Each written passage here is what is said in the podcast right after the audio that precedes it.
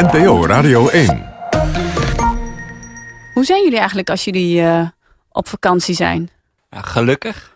Ja? Althans, nee, ja, ik Ben je dan de beste van versie van jezelf? Ik denk het wel, want ik ga de hele dag een beetje eten. En ik, ja, als ik eet ben ik gelukkig. En ik hoorde jou net over de bingo, eh, Ja, Misha. de bingo. Daar ben ik echt door geobsedeerd op dit moment. Want ik wil een, een eh, last minute boeken bij een, bij een grote reis- bij een reisorganisatie. Oh shit, die mag je niet zeggen. Gele Nee. vliegtuigen. Bij een grote reisorganisatie kun je dus bingoen.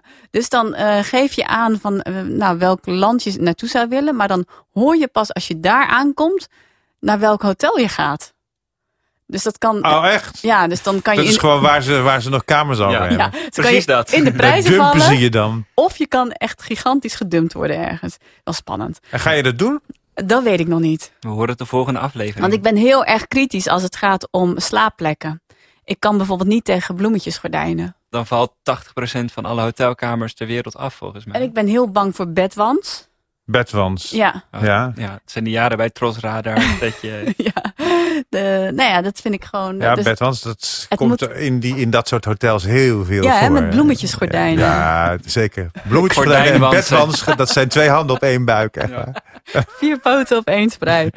Ja. Ehm, we moeten een beetje opschieten, Vincent. Want Stan die moet nog podcast recenseren voor de Volkskrant. Ah ja, Nou, maar dat nee, kunnen we dan nee, toch gelijk maar nee. even doen. Andere werkzaamheden. Ik ben ook sitecoördinator. Dat betekent... Ja, dat is ook zo. Je had laatst nog die, eh, die, die cursus daarvoor geval. Ja, nee, dat was leiderschap, toch? Dat was, dat was Ja, maar dat had je toch nodig voor die...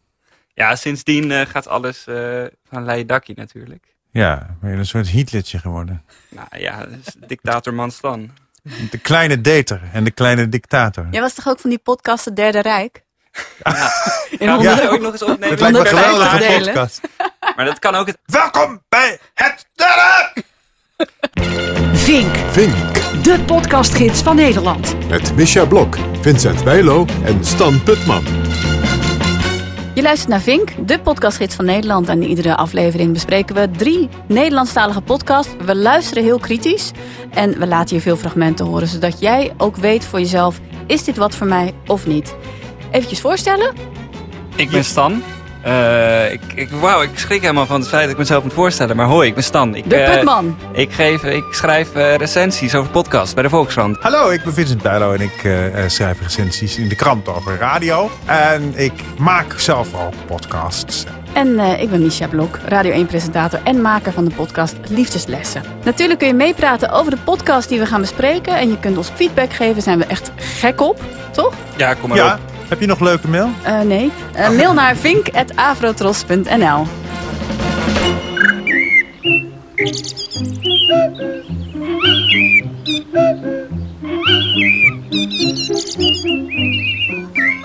Welke eieren heeft Vink vandaag uitgebroed? Oftewel, welke podcast gaan we vandaag bespreken? De tweede, op zoek naar het standaardgezin. Dan gaan wij Boeken FM behandelen. En we sluiten af met Pep Talk. Domien Verschuren geeft zijn podcasttip. En natuurlijk sluiten we af met de... Podcast persiflage. Hilarisch, altijd hilarisch. We beginnen met de tweede. Mami, Ja, ga je dit echt op de radio doen? wie weet. Dit is? Dit is eh, Elisa, mijn dochter van vijf. Waarvoor zijn eigenlijk al die knopjes en dingetjes? En je dochter is de eerste. Ja, ze heeft ook nog een broertje. Dat is Oscar. Dat is, de, dat is nummer twee. En weet je eigenlijk waarom wij, waarom mama en papa nog een kindje wilden? Nee. We hadden jou en dat vonden we zo leuk. Toen dachten we, we willen nog een kindje. Wat moet ik nu zeggen? Ik ben Limberger En ik ben Jair Stijn, en dit is de tweede. Op zoek naar het standaard gezin. Een zoektocht die jammerlijk zal mislukken, want dat standaard gezin gaan we niet vinden. Maar toch, we gaan een poging wagen. Het begon zo, jij schreef een prachtig boek, de tweede, over het zijn en krijgen van een tweede kind. Ja, en jij, eh, jij bent radiomaker, podcastmaker en je las dat boek. En je dacht, heel leuk, die, die wetenschap en al je eigen ervaringen. Ja, maar er zijn ook nog wel andere mensen met eigen ervaringen... die ook een tweede kind zijn of hebben gekregen... en die misschien ook nieuw licht werpen op de vraag... wat het betekent om deel uit te maken van een gezin. Ja, eh, en toen hebben we een oproep geplaatst op de correspondent. Daar hebben heel veel mensen op gereageerd. En wij zijn naar een aantal van hen toegegaan om hun verhalen op te nemen. Ja, in deze podcast eh, gaan we die verhalen horen. Maar intussen vertellen wij ook zelf over onze eigen ervaringen als ouder en als kind.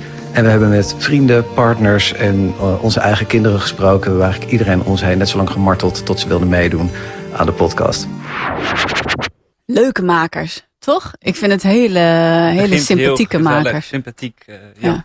Nou ja, Stijn is al jarenlang zelf radiomaker. Dus die heeft het vak ongelooflijk goed in zijn vingers. En dat hoor je heel goed aan deze eh, podcast. Aan de montage, aan de enorme hoeveelheid stemmen die ze hebben. Aan de snelheid, de afwisseling. De mooie montage, heel Ja. eh, speels gemonteerd, Ja, die eh, interviews. Ja.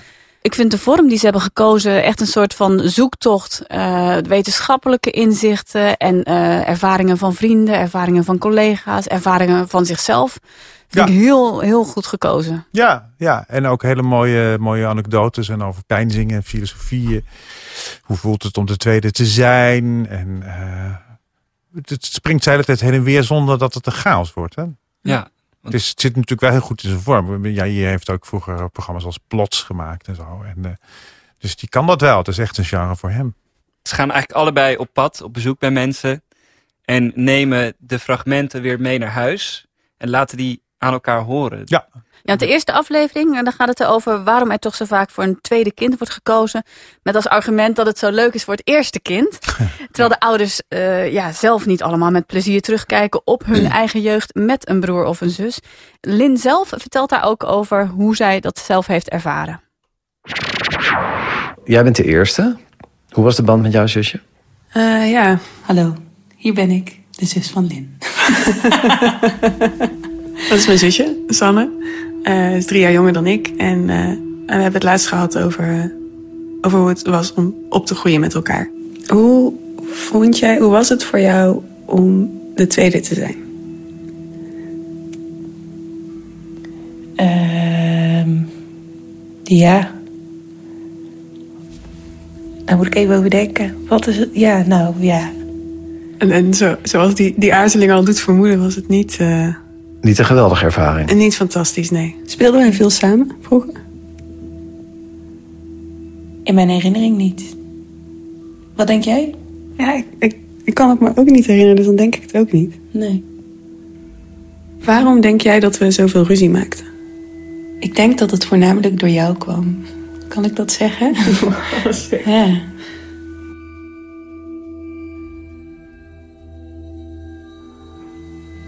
Want ik keek naar jou op en ik wilde ook wel graag meedoen. Maar dat mocht niet van jou. Eh, we hadden drie nichtjes, een drieling, twee jaar ouder dan ik. En daar speelde ik heel veel mee. En ehm, ja, vooral als die op bezoek kwamen, dan, dan was het één groot buitensluitfestijn. En die kwamen dan logeren en dan mocht ik niet meedoen. Dus dan, oh, en als ik mee mocht doen, dan werd ik eigenlijk gepest door jullie. Ja, mooi Ja, daar eerlijk wordt hè? al wel even wat gezegd natuurlijk. Ja. Ja. En ook die stiltes zijn mooi, hè, die erin zitten. Toen ik het begon te luisteren, was ik bang dat het alleen over die keuze voor eh, wel of geen tweede kind zou gaan. Maar het gaat dus ook heel erg over de rol die je zelf vroeger had binnen Ja, je Ja, eigen Dat gezin. vind ik heel leuk als Ja. tweede kind zijnde en kinderloos persoon. Want het is geen podcast die gaat over opvoeden of zo. Het gaat meer over de gezin als maatschappelijk fenomeen en hoe daarbinnen rollen bestaan.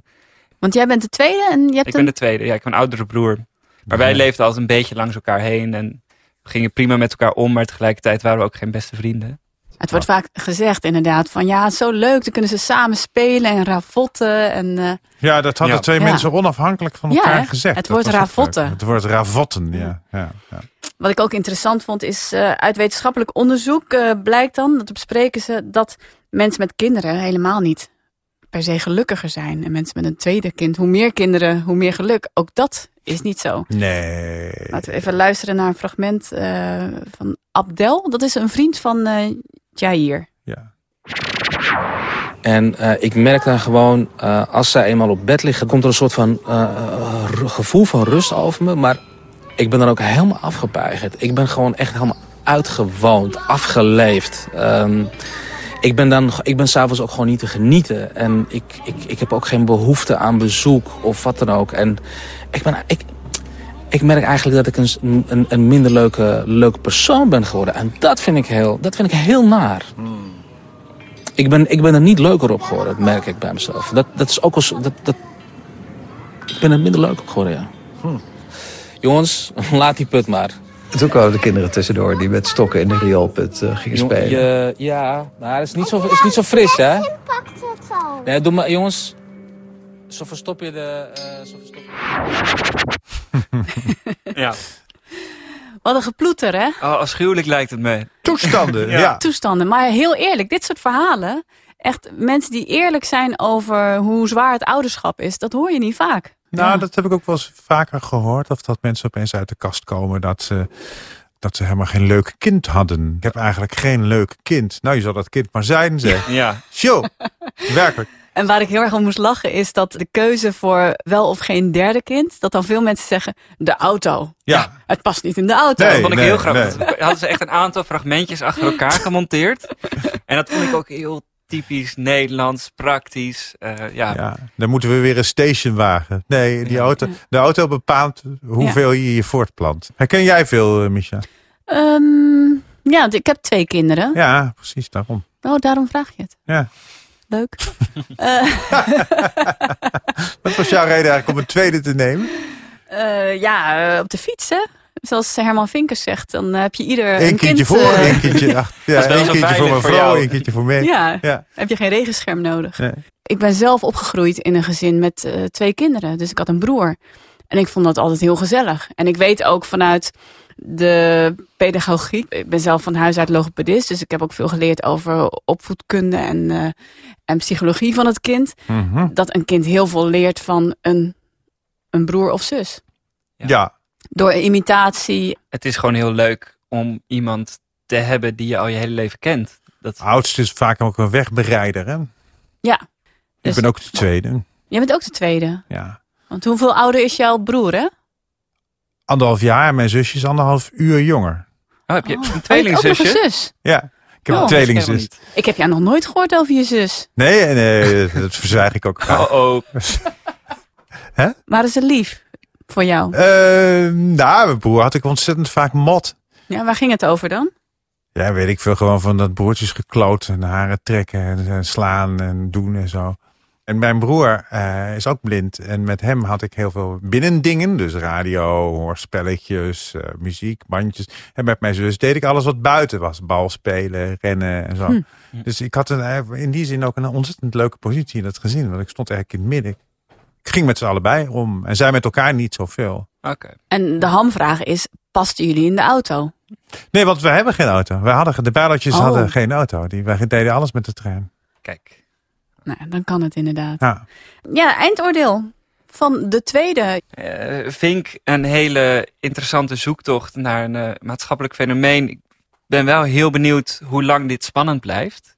Maar tegelijkertijd, ik ga me abonneren en ik blijf luisteren. Dus eh, wie weet red ik het tot het eind. Zou Ja. zomaar kunnen. Ja, vind ik een hele interessante podcast. Een hele mooie manier om het, het standaard gezin, om zo'n begrip uit te diepen. Ja, vind ik ook. Ik vind het ook een hele beeldende podcast. Er zitten ook hele leuke scènetjes in met, eh, met kinderen die eh, een jongetje dat dan eh, vlechtjes in zijn haar wil en dan afstaartjes en dan is het uit en dan nog een keer, nog een keer en dan gaat Lin uitleggen dat kinderen dat, dat die willen dat in- eindeloos, omdat dat steeds weer anders is. Dus er zit ook wel een leuke wetenschap in. En het is heel beeldend. Hè? Het is echt een leuke podcast. Ik ga wel voorlopig even blijven luisteren. Ik vind die montage ook heel mooi. Hè? Van, eh, daar zit ik dus als radiomaker echt eh, met Ja. plezier naar te luisteren. Ja, in plaats oh van ja. dat je zegt van nou laten we even luisteren naar mijn zus. Dat dan zo'n zus al meteen zegt hallo, ik ben de zus. Ja, die komt meteen. Ja. Heel leuk. Ja, ja, ja, ja. Dat De- zijn de vakmensen. Sluit je aan bij onze luisterclub. Zoek ons op in jouw favoriete podcast-app en abonneer. De tweede podcast die we bespreken is Boeken FM. Hey, welkom bij Boeken FM, de podcast van Dasmag en de Groene Amsterdammer over boeken en de inhoud ervan. Met deze week The Silence of the Girls van Pat Barker. Of zo- zoals we dat in de Nederlandse vertaling zeggen, De Stilte van de Vrouwen. Wie kent de verhalen niet over Troje, over Paris en Helena, over Priamus en over Hector die door Achilles achter een strijdkar wordt gebonden en drie keer rond de stad gereden wordt? Ik ken die verhalen nog van Grieks, van de middelbare school. Grote Achilles, heldhaftige Achilles, stralende Achilles. Pat Barker vertelt dat verhaal, maar niet op die manier. Ze noemt Achilles bijvoorbeeld niet goddelijke Achilles, maar gewoon de slager. Ik ben Peter Buurman en ik praat vandaag over The Silence of the Girls met literair columnist van NRC Ellen Dekwits. Yo! En redacteur van De Groene, Joost Vries. Hallo. Yo! Yo, podcast van Das Mag. Dat mag. En de de Groene dag. Amsterdammer, hè? Ja. Aflevering 12 is dit, tweede seizoen. Ja. The Silence of the Girls van Pat Barker. Ze, om de beurt dragen ze een boek aan, hè? Ja, ja. Dat is het ongeveer. Nou, dat, dat is een beetje onduidelijk. Ik zag Ja, of wat ze ook soms doen, dat ze, dat ze thema's behandelen. Want we hebben ook Ja. een aflevering gewoon, eh, die gaat over favoriete personages. Ja. Favoriete Ja. literaire Ja. personages. Maar het ligt er ook aan wanneer ze tijd hebben om iets te maken. Dat zeggen ze er ook altijd bij. Want Stan, ik zag jou helemaal eh, dansen eh, tijdens dit nee, ik- fragment. Ik, vind het, ik vind het melodietje heel fijn. Ik heb al die afleveringen al geluisterd. Ik ben namelijk wel een fan van deze podcast. Omdat ik het een hele fijne manier vind om eh, boeken te ontdekken. En ook als ik een boek zelf niet gelezen heb, toch iets eh, ervan mee te krijgen. Laten we even naar een Op eh, niveau. fragment luisteren Mhm, waarin je die bespreking van dat boek hoort. Ze schrijft heel mooi over die vriendschap tussen Achilles en Patroclus. eh, waarin Patroclus een soort van veel aardigere variant is eh, van Achilles. En eigenlijk vond ik dat nog het, het meest interessant. Gewoon die, die blik van haar, die slimme, dat menselijke inzicht. Maar voor- vooral het inzoomen op de mens. Eh, tussendoor wat ik ook heel slim vond. Hè. Op een gegeven moment wordt Briseis dus toegewezen aan Achilles. Hè, van hier is je seksslavin. En hij gaat niet met haar naar bed. Tot zij op een gegeven moment even s'nachts in zee zwemt. En ze kruipt bij hem in het bed. En dan ruikt ze dus naar zee. En totaal, totaal oedipaal, ook ergens in die Mhm. tijd gebeurd... begint hij haar te snuffen. En denkt van, hé, hey, verdorie, schrijf naar mijn moeder. En dan beschrijft ze in een, vind ik best wel geile seksscène... dat hij haar uiteindelijk neemt. Dat soort details... En dat is ook weer dat hele olifactorische, dat ik heel mooi vind. Je, je, je zegt iets zoals, dat, dat is eigenlijk de kern van dit boek. Het inzoomen op het specifiek menselijke, maar ook op het specifiek individuele. Eh, er is één fragment... Ik wil het eigenlijk... Mag ik het... Dat, dat is ongeveer, ongeveer één minuut. Mag ik het Ja, even nee, voorlezen? nee, Ga lekker doen. voor. Want lieve luisteraar... ehm, het is ook heel erg een verhaal over wat er achter een massaslachting zit.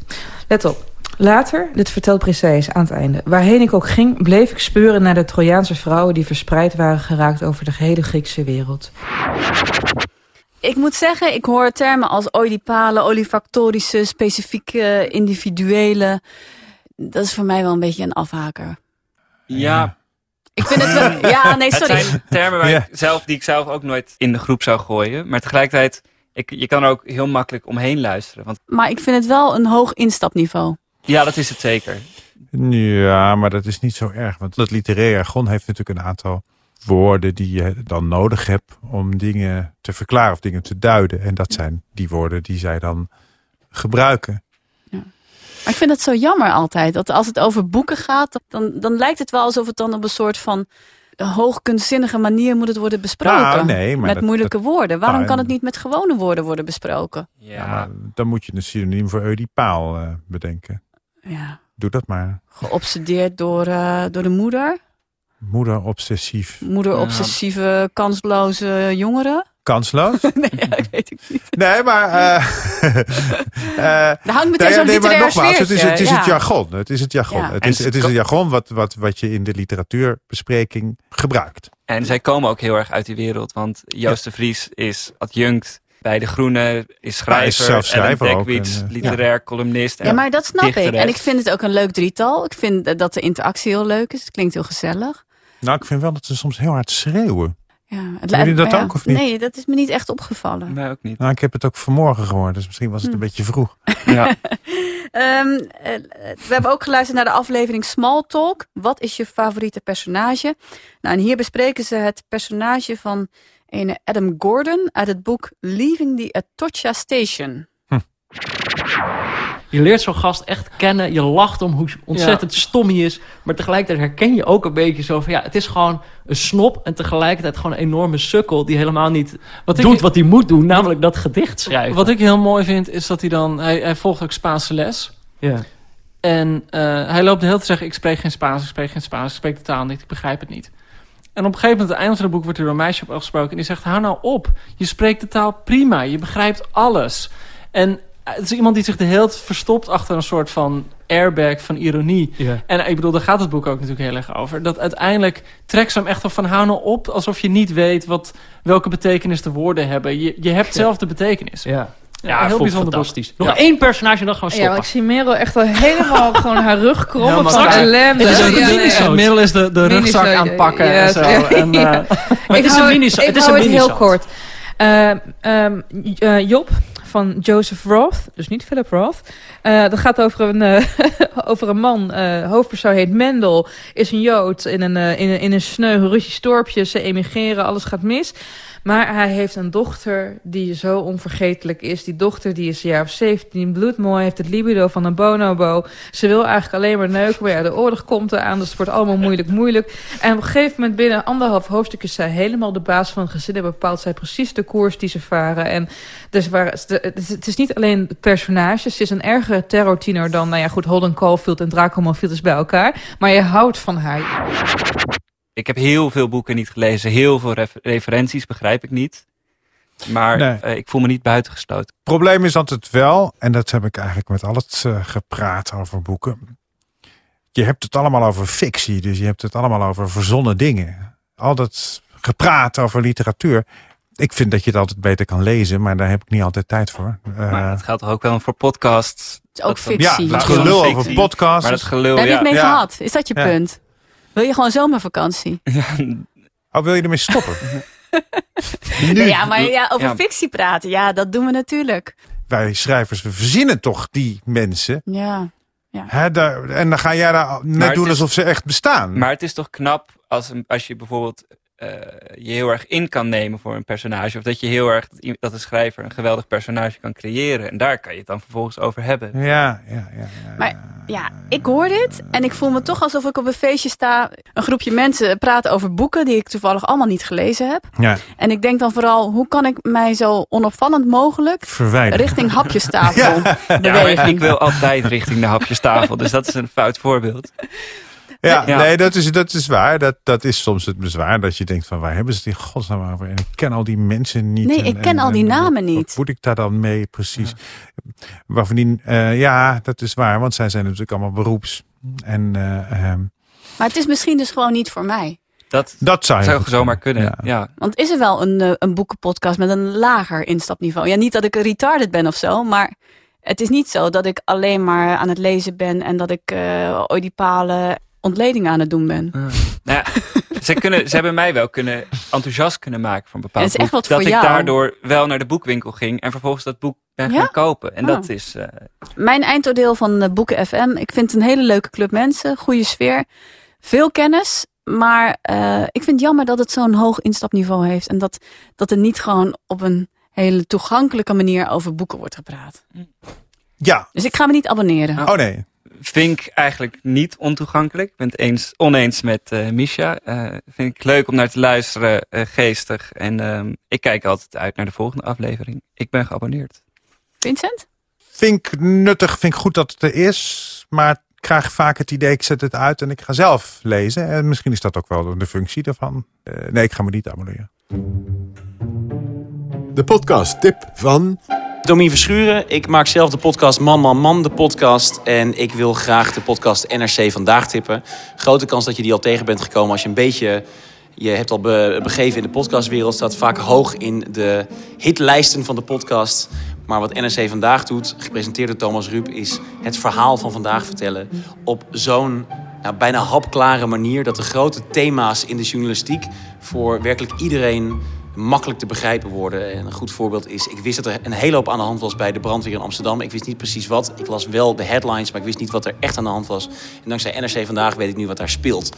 En dat dus iedere dag NRC Vandaag, het verhaal van vandaag, dikke aanrader. De derde podcast is Pep Talk. Lieve luisteraars, fijn dat jullie weer luisteren naar een nieuwe aflevering van Pep Talk. De podcast waarbij ik praat met comedians, cabaretiers, kleinkunstenaars en andere humoristen. Ooit vertelde ik jullie dat mijn gesprek met Henry van Loon mislukt was omdat ik weer eens de microfoon verkeerd in had gesteld. Nu is er een technicus, Jannes Oosterwijk, en die drukte op wat knopjes en ineens was de opname een stuk beter. Nog steeds is mijn stem veel zachter dan die van Henry en dat is misschien maar beter ook. Dames en heren, hier is mijn gesprek met de waanzinnige Henry van Loon. We hadden dit gesprek net nadat hij de laatste keer had gespeeld met zijn derde voorstelling Sluimer. Inmiddels weet ik dat hij gaat try-outen met zijn nieuwe show Sleutelmoment, die in het hele land te zien zal zijn.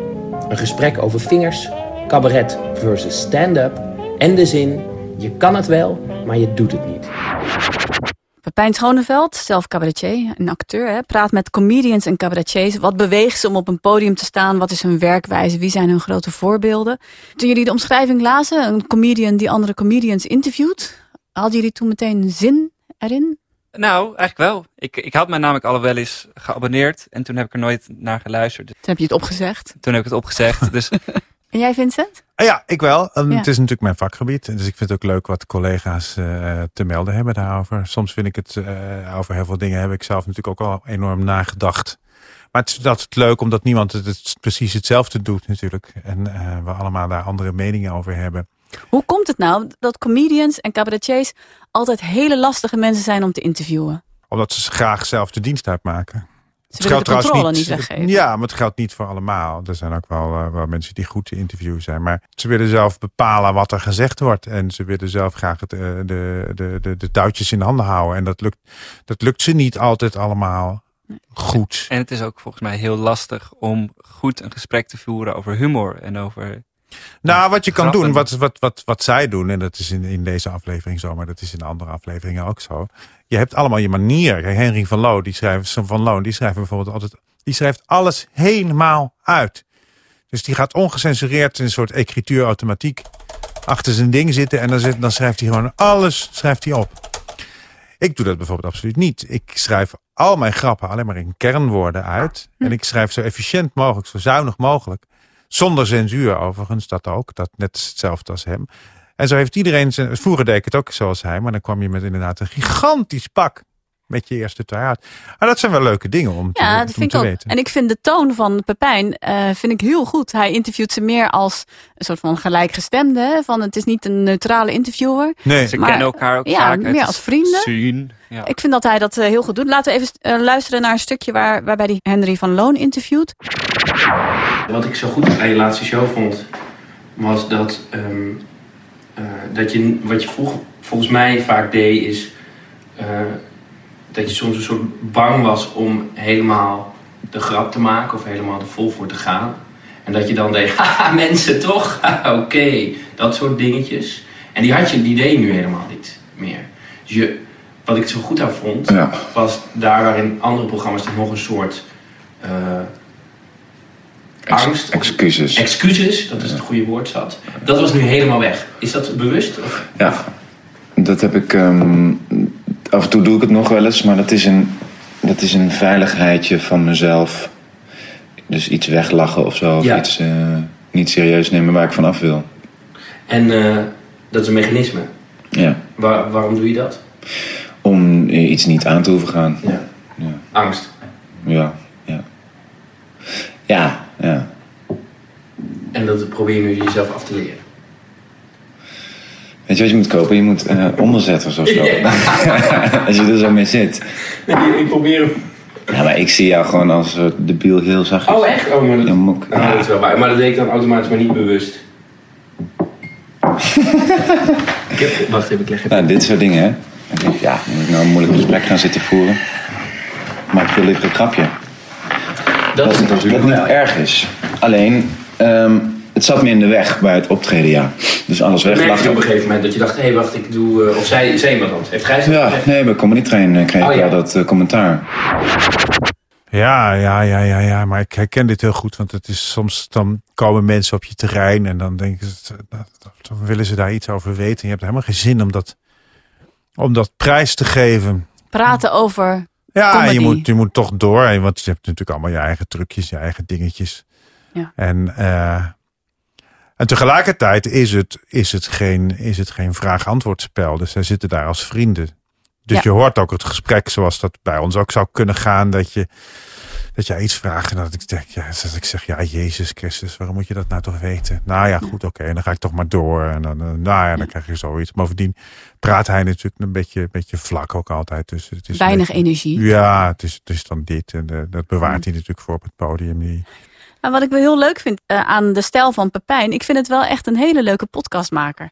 Want hij veegt geen foutjes weg. Hij zegt gewoon van nou, het geluid is heel slecht. ja, maar komt omdat hij niet nog een keer eh Henry van Loo wil. Ja. En eh, wat ik heel Hij grappig had het vond. toch, dus hij wilde het toch, Ja, hij toch wilde toch gebruiken. Ja, ja. Maar bijvoorbeeld in het gesprek met eh, Alex Klaassen, die aflevering hebben we ook geluisterd, hè, gaat Alex op een gegeven moment wijn halen en ze gaan chips eten. Nou, en dan gebeurt er het volgende. We zijn chips gaan eten, terwijl, nou ja, hij is vooral veel chips gaan eten. En ik kan jullie vertellen dat chips eten is zeg maar de shredder voor de podcast. Het is de figuurlijke shredder voor de podcast. Ik heb het geluisterd en er is niet naar te luisteren. Je kan niet luisteren naar iemand die zo aan het praten is. Dus ik heb het hele laatste gedeelte van het gesprek weg moeten gooien. Want er is niet na te luisteren. Net als dat, dat geluid van Kevin die zijn neus aan de snuit is. Het is niet na te luisteren. Het is echt verschrikkelijk. Dus wat ik nu ga doen, ik ga jullie een samenvatting geven van de dingen die Alex heeft gezegd en waar we het over hebben gehad. Ik kan niet anders. Ik, kan, ik moet dit doen, want ik wil jullie dit toch allemaal meegeven. Maar je wil niet luisteren naar iemand die boogles eet met daar smeerkaas in uit een tube. Dat wil je niet. Dat is echt afschuwelijk. Dus ik ga een samenvatting geven waar we het over hebben gehad. En dan aan het einde horen jullie wel het einde van het gesprek. Daar zal dan ook wel een beetje in gegeten worden, maar een stuk minder. En nou ja, dat is wel echt wat ik jullie wilde laten horen. Dus bij deze een samenvatting van waar Alex en ik het over hebben gehad. Uh, we hebben het vooral, het is belachelijk, maar we hebben het vooral gehad over uh, vormen van humor. Dus we hebben het gehad over dat de humor relativering kan zijn, maar dat je ook absurde humor hebt. En dat je dan eigenlijk de realiteit ontregelt. En dat Toon Hermans dat ook heel vaak deed. En Alex heeft natuurlijk Toon gespeeld, dus toen heeft hij de absurde humor geleerd. En toen stelde ik hem de vrij hè, briljante vraag... die hij nog nooit eerder had gehoord in zijn carrière... Uh, van welke lach hij het meest houdt. En eerst kon ik Alex niet verstaan... omdat hij weer heel veel bugles in zijn bek aan het stoppen was. Maar uiteindelijk kon ik hem toch verstaan. En toen vertelde hij dat uh, de lach die hij het leukst vindt... dat is de lach die je hoort wanneer mensen niet meer weten waarom ze lachen. Dus als er geen ratio meer is, maar alleen maar gevoel. En nou ja, toen maakte ik een vrij briljante grap, wat ik wel vaker doe in deze podcast. En toen ging hij op die manier lachen. Dus ik, hij had geen ratio meer. Hij moest zo hard lachen. En, en de bugles schoten in het rond. Hè? En de, de smeerkaas die klapte in mijn gezicht. Ik had het over mijn zus, hè, net. Ja. Maar die doet dat ook. wat- Die eet ook altijd bugles met smeerkaas. Ja, ik ook. Ik, ik had dit, Oh, echt? dit is echt hartstikke lekker. Uit zo'n tube inderdaad. Maar doe je Ken jij het fenomeen? Ja, ik ken het fenomeen, maar ik snap het nooit. Want doe je dan per bugle, ga je Ja, dan... ja. dan knijpt vullen? per bugle knijpt ze daar smeer. Jij kent het En ook, ik, en ik heb het dan over buggel. Maar wanneer eet jij die zoutjes dan, Stan? Kleine snacker dat je er bent. Ehm, Ja, als ik, eh, wanneer ik maar wil. Nee, op het strand. Ik vind het echt een strandding. Bij een strandding? date? Ja. Met die tube? Met die tube, ja. Lijkt me zo onhandig, joh. Nee, mijn zus doet dat altijd gewoon bij de barrel. Barrel. De barrel. En wat ik een beetje had bij deze podcast. We hebben twee gesprekken geluisterd. Die met Alex Klaassen en die met Henry van Loon. Voor mij zat er niet echt een soort van urgentie in om heel, om heel veel andere afleveringen ook te gaan luisteren. Want het gaat de hele tijd over het vak van eh, comedian. Ja. Ik hou van comedy shows, maar ik hoef niet alles van de hoed en de rand te weten hoe ze nou precies schrijven. En dat ze dan een kookwekkertje zetten. Je wil juist het geheim Nou, niet het- weten. Nou, ik, De nou niet magie. eens per se het geheim. Ik ben er gewoon niet in geïnteresseerd. Ah. Heb jij hiermee wat ik met die boekenpodcast had? Van ik hou van lezen, Ja. maar ik hoef er niet per se allemaal gepraat over te horen en eh, dingen ontleed Nou ja. en geanalyseerd. Ja, maar tegelijkertijd, het lijkt me wel weer heel leuk om als ik een comedy show gezien heb, daar mensen met een goede mening over terug te horen praten. Dus Nee, maar omdat het over het vak gaat, eh, bedoel je hoeft ook niet, als je van autorijden houdt, een podcast van garagehouders die, eh, die het hebben, hebben over hoe ze die auto's onderhouden. Ja. Of het spruitstuk. Terwijl ik kan me het wel heel goed voorstellen dat het weer leuk is voor mensen die veel met theater hebben of met eh, comedy. Maar het heb jij zitten genieten. Vincent? Ik vind het leuk. Ik vind het echt Ja, ik vond het ook heel leuk. Ja, ik vind het heel erg leuk, omdat het, eh, het zegt veel over waar ik ook, wat ik ook altijd doe. En, en, en over die, wat hij net zei, van die lach. Inderdaad, er zijn heel veel verschillende soorten lachen. En eh, de, lach van mensen die niet weten waar ze om moeten lachen. Dat is inderdaad, dat is typisch zo'n Toon Hermans lach. Als hij die eh, act doet met die, met die, eh, met die, met die rare Jack Bemelmans, met die, met die wat ruisten door het struikgewas. Dan is het op een gegeven moment ook dat mensen, het blijft maar gaan. En op een gegeven moment staan mensen, iemand heeft eens, de directeur van Carré heeft eh, aan Toon Hermans de stoelen laten zien. En om de, om de, om de stoel zat er een natte plek. Dus er, er waren stellen en de, alle vrouwen hadden in hun broek gepist en de mannen niet. De natte lach. Ja, is de natte lach. Het neemt ook weer een rare wending. Eindoordeel. Vincent. Ja, vind ik leuk. Vind ik goed. Ga ik ook eh, eh, de rest ook luisteren. Er zijn er wel heel veel, hè? Ja, heel veel. Hij doet al wel een tijdje. Ja. Ja, ja, ja, ja, ja, ja, ja, ja. Ik leuk. Het is ook heel simpel natuurlijk. hè. Dat is ook het leukste van. Het is gewoon alleen maar een microfoon neerzetten en dat is het.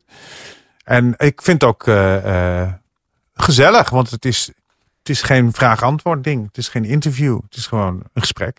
Even naar Stan, want die moet weg. Ja. Eh, Oh, geef ja. even snel je eindoordeel. Vind ik sympathiek, leuk om een keer geluisterd te hebben, maar ik ga me er niet op abonneren. Ik vind het heel erg leuk. Vooral door de hele eerlijke en iets wat ontregelende stijl van eh, Pepijn.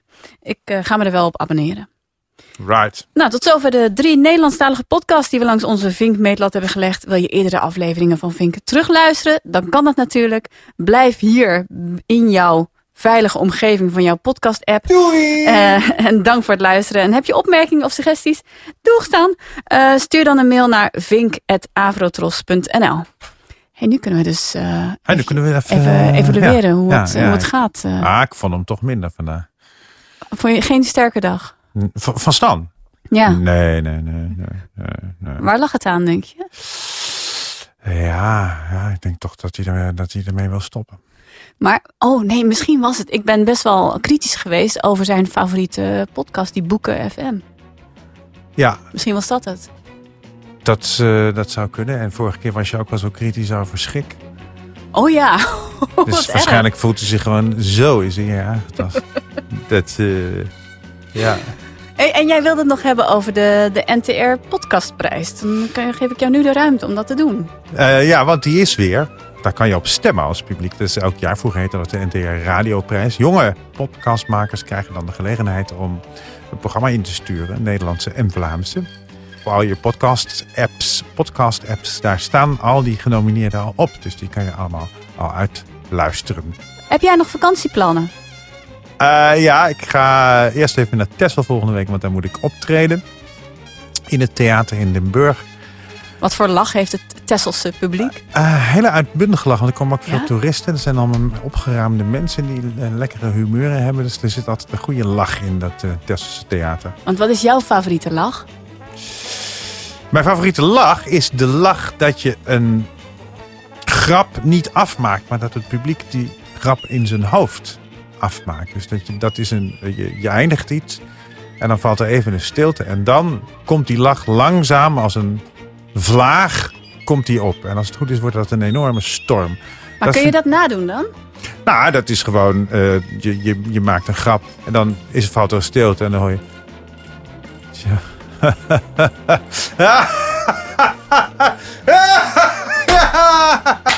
en dan echt dat in een open doekje natuurlijk. En dan ook dat klappen erbij. Ja, ja. Voor mezelf dan, hè? Ja, van jezelf. Dankjewel.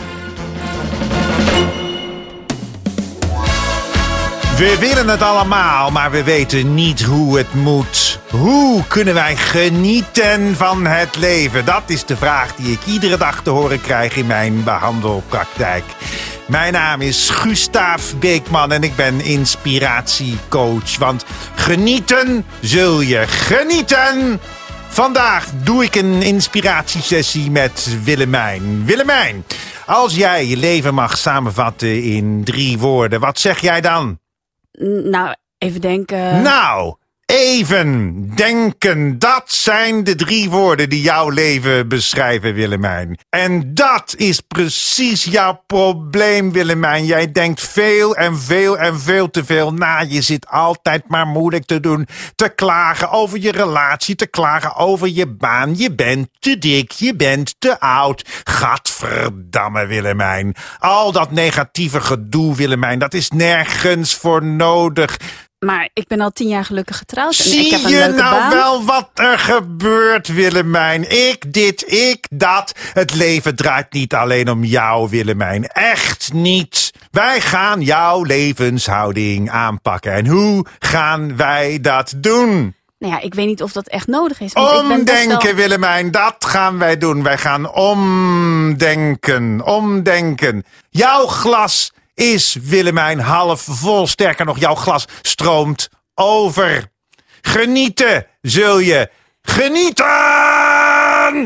Maar ik zeg net dat, het, dat ik best wel gelukkig ben eigenlijk. Dankjewel Willemijn, je tijd is voorbij. Heel goed dat jij je zo hebt opengesteld tijdens deze inspiratiesessie. En tegen de luisteraars zou ik willen zeggen, luister ook eens naar al mijn andere inspiratiesessies. U vindt ze in de imaginaire podcast app. Genieten, genieten zul je, genieten! Bam! Geniet van het leven,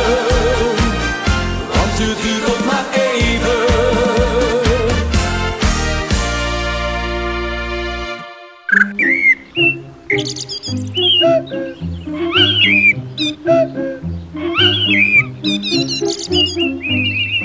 you.